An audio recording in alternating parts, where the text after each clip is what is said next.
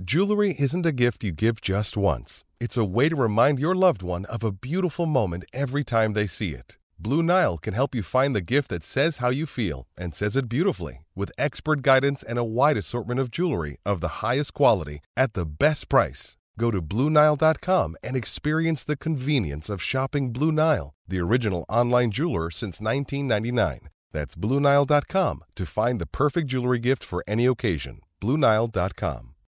When you need mealtime inspiration, it's worth shopping Kroger, where you'll find over 30,000 mouthwatering choices that excite your inner foodie. And no matter what tasty choice you make, you'll enjoy our everyday low prices, plus extra ways to save, like digital coupons worth over $600 each week. You can also save up to $1 off per gallon at the pump with fuel points. More savings and more inspiring flavors make shopping Kroger worth it every time. Kroger, fresh for everyone. Fuel restrictions apply.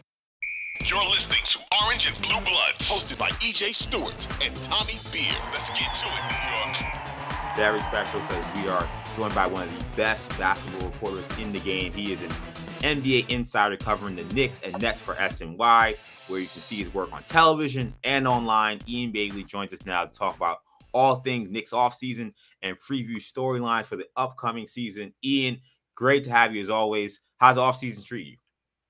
EJ, I appreciate the kind words, man. Thank you. Off season is good so far. We were talking before the show. I hope we're in a little bit of a quiet period. I'm going to knock on wood every time I say that because this is the kind of time of year where you know team people kind of take a break, go on vacation. So I wouldn't think there's going to be any serious talks around Harden or uh, excuse me, Harden or Lillard. But you know, stranger things have happened. So hopefully, we're in a quiet period right now. We certainly hope so. We don't want to repeat of last year where you had the Donovan Mitchell saga play out all the way into August, and I don't know if that's going to be a situation we have potentially with uh, these two guys, uh, Lillard and of course James Harden.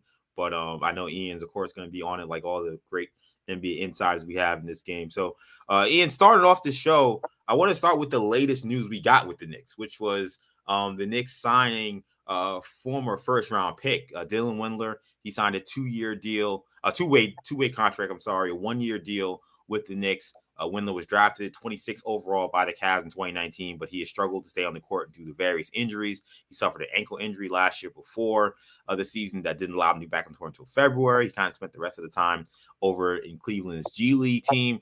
Uh, what do the Knicks see in Windler? What do the Knicks think they're getting with this player? I think what you referenced, EJ, you know, the former first round pick, there's clearly talent there. They obviously see some untapped potential because you don't make this move with knowing that you're going to have to make a corresponding move to either waive someone or convert somebody's contract.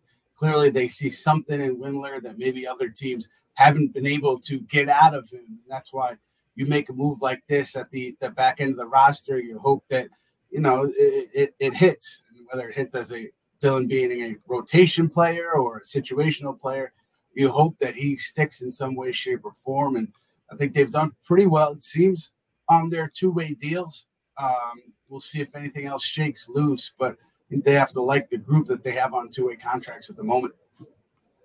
Yeah, I agree with you, Ian. And just you talked about corresponding moves. I, I assume that uh, you know it's been reported that Trevor Keels um, and uh, they're going to part ways while still maintaining his G League rights. Um, is that what you're hearing as well? And does it sound like uh, you know Keel's days with the Knicks may have come? You know, it does sound like that. That's the corresponding move. Keel's getting waived, as first reported by my buddy Fred Katz. So, if that is indeed the case, no reason to think it wouldn't be. It doesn't speak highly of the, the draft process uh, when when they took Keels in the second round, and you just wonder, man, such a young player uh, what did they see internally that led them to get to this point where you're waiving him without even wanting to see any more uh, from this young player out of Duke? And, you know, I had heard that they weren't all that impressed by what they had seen in Westchester, that there were some conditioning issues uh, over the course of Keels' tenure in New York. I don't know what ultimately led them or will lead them to, to pull the plug to make room for Windler. But yeah, just not how you want to see a young draft pick go through your system if you're